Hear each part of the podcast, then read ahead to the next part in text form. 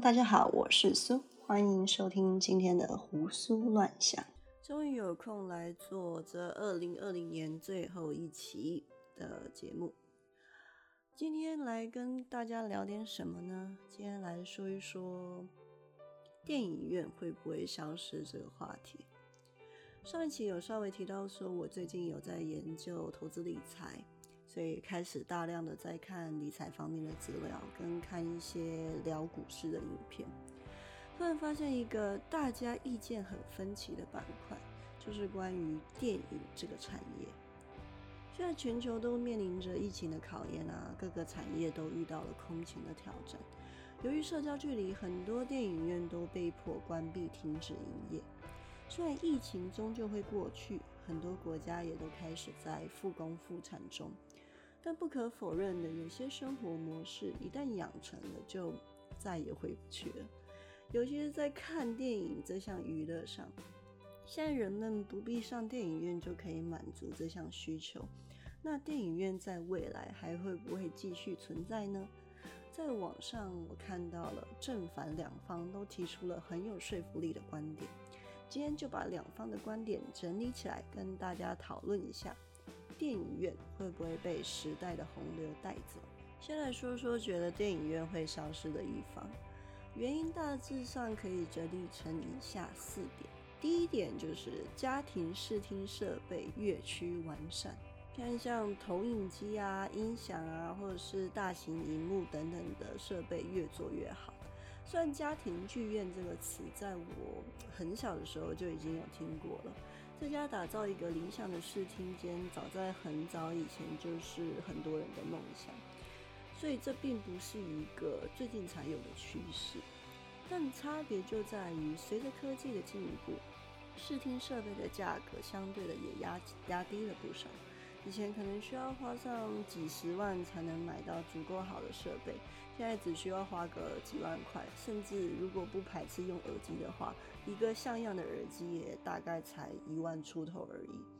所以打造视听间的门槛啊，真的越来越低。尤其是像我这种木耳朵，音质对我来说，只要超过某一条界限之后，再好我也听不出差别了。画质也是相同的道理。所以拥有一间视听间已经可以不再只是梦想，说不定过几年之后就成了家庭的标准配备。虽然说还是比不上电影院那种震到地板会动的音响跟超级大的荧幕，但这些是不是看电影的刚需呢？似乎就因人而异了。第二点是串流媒体兴起，说到最近很红的串流媒体啊。这也是现在专家普遍认为电影院即将被取代的最大因素。不管是在西方已经红一阵子，最近才传到台湾的 Netflix，还有像是中国的爱奇艺啊，或者是 Disney Plus，都是现今人们收看电影或是连续剧的主要管道。我自己是有订阅 Netflix 啊，主要是因为它不贵，在台湾一个月才两百七十块而已，就是一张电影票的钱。而且内容非常的丰富，不管是主流的电影啊，还是连续剧、纪录片，应有尽有。还甚至最近我还看到很早以前的台剧，像是《拜权女王》啊、《犀利人妻》啊这种老剧都有。简单来说，就是 CP 值超级高。记得我国中那个时候啊，要在家看电影都需要去像是百事达这种地方租片，不然就是自己去买一块两三百的 DVD。现在小孩应该不知道百事达是什么鬼吧？百事达就是一个呃 DVD 出租店。然后出租各种各样的 DVD 的地方，像是就像是漫画出租店一样啊。然后他会就是采会员制，一次大概会出个五百块进自己的账户，每租一部片大概需要几十块，然后就慢慢的把五百块扣完这样子。逾期归还，还要再多扣钱。记得那个时候常常跟我妈去挑片，我还老是被各种鬼片的封面吓到。这可能就是为什么我到现在还很不敢看鬼片的原因吧。Anyway，到了我高中的时候啊，是一个盗版很猖獗的时期，很多人的电影来源都是上网抓，找片源啊，或者是各种线上看的盗版网站。其实到现在也还是有啦，但我觉得这样的情况应该会越来越少。曾经跟我一个朋友聊过盗版的问题，虽然我并不完全同意他的看法，但某种程度来上来说，我觉得还蛮符合现实的。他说啊，如果买正版这件事情要花我很大的功夫去做的话，为什么我不直接搞一个盗版就好了？省时省事还省钱。他说这句话的语境是那个时候我们在讨论以前单机游戏的购买方式，就是要去商场啊买一盒游戏包回来，里面可能有安装片啊、游戏片啊，或是一组序号等等。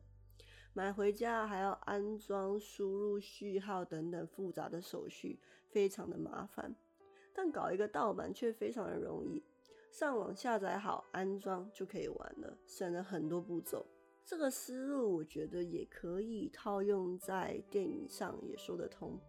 如果我看电影需要骑个车去百思达租片，看完还要还片，为什么我不如上网抓就好了？当然这是不对的啦，却是非常符合人性的。所以也正因为这样，我才会觉得串流媒体的兴起会让越来越多人愿意支持正版，因为现在付费变得很简单，而且。得到的画质更好，然后片源又不用老是很麻烦的去找这样子，而且甚至连播放器都不用安装，网页一打开就可以使用了，非常快速便捷。所以我也觉得这也是为什么我认为这个产业会越做越大的其中一个原因。第三个原因是各式影像形式推陈出新。注意力是你最有价值的财富。这句话一直最近一直不断不断的被很多专家学者提到，本质上其实就是在说时间管理啦。但比较新的概念是，现在世界上最大的几个科技巨头相互竞争的眼光，已经渐渐的从你口袋里的钱变成了你的注意力。人们花在 YouTube 啊、Facebook 啊，或者是抖音这种社交媒体上的时间越多，这些公司的盈利就越好。因为这些公司的主要盈利项目是广告收入，越多人使用，曝光率越高，厂商就更愿意花钱投放广告。所以基本上提出这个理由的人，就是在说。也许这些短片啊，或者是直播，在未来会完全取代电影，当然人们也就没有上电影院的必要了。第四个原因就是私人空间的问题，大家肯定都会有在电影院被打扰的经验吧。例如隔壁的啊，一直在讨论电影剧情啊，或者是有人手机不关静音啊，甚至是整场电影都在划手机的人呢。这种缺德的事，我几乎每一次去看电影都会遇到。但既然现在我都可以在家舒舒服服的，不被任何人打扰的情况下看完一部电影，为什么我还需要去电影院人挤人呢？接着再来说一下，为什么有些人觉得电影院不会消失。至少在未来的二十年内都会活得好好的。我也是总结了以下四个原因。第一点是视听设备不够完善。第一个原因还是先来说说设备啊。对反方的人来说呢，家庭的设备不管怎么样都还是比不上电影院的好。尤其是现在电影院又推出了三 D 啊、四 D 啊、IMAX 等等高级的视听体验，为消费者提供了更身临其境的效果，基本上是在家完全没有办法复制的。在年初的时候啊，我去了一趟 LA 的环球影城，那个时候疫情还没有传到美国去，所以我觉得我还算蛮幸运的，居然还有办法在今年出去旅游。说回到正题啊，我在参观完整个园区后，最令我印象深刻的不是那些刺激的游戏设施啊，而是整个园区的导览。原本我以为它就像是一般的导览行程啊，就是带你租着车参观整个园区而已，所以我对它并没有抱着太大的期待。一开始其实也真的是带你参观很多的片场啊，像是侏罗纪公园啊、大白鲨、回到未来、玩命关头等等经典大片的拍摄现场。但车子走走走走走走走，突然开进了一个类似山洞的地方，停了下来。定睛一看，发现这个山洞竟然是一个一百八十度的曲面大荧幕，再搭配上上车前他会给的三 D 眼镜，整个人真的就像是在电影里面一样。那个电影主角哦，就真的站在你面前跟你说话。还有那个侏罗纪的场景，再搭配上环绕的音效，真的有置身在丛林的错觉。我去体验一下，真的不知道现在电影可以做到这么的逼真，非常的厉害。所以在家真的能达到这个效果，基本上我认为是不可能的，除非是往 VR 这个方向发展。但 VR 有没有办法做到这种沉浸感，也不好说。不管怎么样，我觉得未来的电影发展潜力很大，也许以后人人都可以在电影里面嘎上一脚。第二个原因是，这些人觉得观影是一种体验。我在找寻资料的过程中啊，发现许多人都提到说自己去电影院看电影，其实并不是为了看电影而已，更多时候是为了要去享受电影院的氛围。当电影演到搞笑的地方的时候啊，身边的人会跟你一起大笑；演到哭点的时候，也会听到微微的啜泣声。一大群人一起哭、一起笑的感觉，跟自己在家单独看电影是截然不同的体验。而且我发现啊，我自己在家看电影很容易分心，因为旁边没有人啊，所以不会有什么顾忌。手机一有通知就拿起来看一看啊，顺便回一下讯息，或是看到电影中段觉得很闷，然后就会快转，很难真的融入到电影里面，就有一点像是在家看剧的那种状态。但去电影院就必须要真的把时间空下来，全心全意的欣赏整个电影想表达的内容。第三个原因是，电影院是约会跟社交的场所。电影院真的是我学生时期最常跟同学去的地方。学生时间多嘛，但又没有什么钱，尤其是二轮电影院，真的是非常经济又实惠。一张票一百五十块，可以看两部电影，一整个下午就被消磨光了。再去路边摊吃个晚餐就可以回家了。出社会后啊，我还是很爱跑电影院，但原因比较不一样，不是因为没钱、时间多，而是我觉得电影院是一个跟刚认识、不是很熟的朋友的最佳社交场合。像 KTV 啊，还是出去玩啊，都是那种熟了一点之后才会约的地方。电影院好的地方在于，一开始见面会省去那种没有话聊的尴尬，看电影嘛，也不能讲话。看完电影结束后，还可以用刚刚电影的内容开启话题，展开对话。我个人认为是一个非常好用的策略啦，分享给大家。还有电影院也是一个情侣约会很常去的地方。吃完饭后啊，去看场爱情电影也是蛮浪漫的。不能说一开始交往劈头就问人家说，等等吃完饭后要不要来我家 Netflix and chill，不是很得体啦。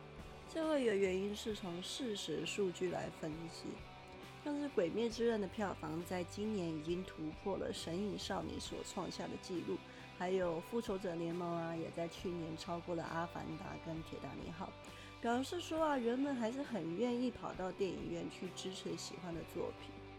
其实看到这里，我还想到另外一个问题是呢，如果串流媒体取代了电影院的话，票房应该要怎么计算呢？总不能说观看次数吧，毕竟看一次电影、看两次都是一样的价格，很有可能会刻意的刷流量，所以这个问题其实也蛮值得拿出来讨论一下。Anyway，上面就是我整理出来正方跟反方提出来的理由，接下来我来说说我自己的想法。先说我是支持电影院不会消失的那一方，我想至少在我有生之年，电影院都会存在。原因有两个，分别是从现在跟未来的角度切入。首先是我觉得一个东西的功能很容易被取代，但它所能带给你的体验很难。就像是三点五磁片啊，或者是 CD 这类的东西，随着技术进步啊，慢慢就会被淘汰了。人们比较少会对它产生依恋的感觉。看到他们的时候啊，可能会觉得哇，好怀念哦，但还是很乐于的把它替换成新的东西，毕竟新的东西比较好用嘛。所以当人们把去电影院归类成一种体验的话，而不只是在使用它的功能而已，对它产生的情感就会多一点，消费者的粘着性就会比较高。就像很多人去餐厅吃饭啊，为的不是食物，而是服务。那从未来的角度出发，我觉得互动式的电影在未来应该会是一个可行的方向。所谓互动式电影，就是观众可以透过帮主角做选择的方式来影响电影最后的结局，就有一点像是以前玩单机游戏一样，不过只有看剧情而已，没有玩的部分。所以我想，如果要做互动式的电影，当然是沉浸感越深越好啊。那设备什么的，肯定还是电影公司会做的高级一点。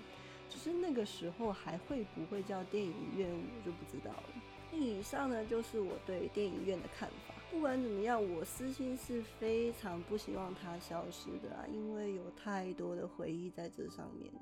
有的时候真的会希望时代更替的慢一点，不然像我这种念旧的人，很容易就会被淘汰。不知道大家对电影院有什么想法呢？